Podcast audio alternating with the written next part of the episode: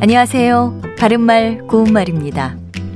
우리말에서 어떤 행동을 할 의도나 욕망을 가지고 있는 것을 나타내는 경우에 려고라는 어미를 사용할 때가 많습니다. 내일은 일찍 일어나려고 한다. 또 집을 옮기려고 알아보고 있다 같이 말이죠.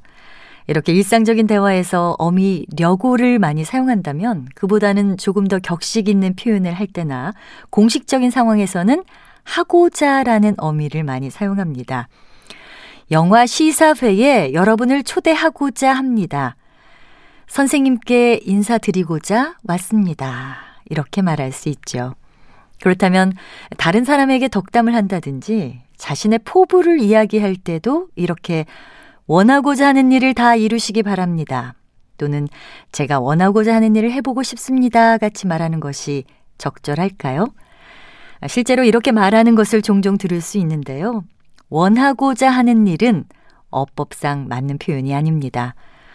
하고자 라는 어미의 뜻 안에는 이미 어떤 행동의 의도나 소망, 목적 같은 것이 포함되어 있기 때문에 그 앞에 무엇을 바라거나 하고자 한다는 뜻을 가진 동사 원하다를 또 붙여 쓰는 것은 자연스럽지 않습니다.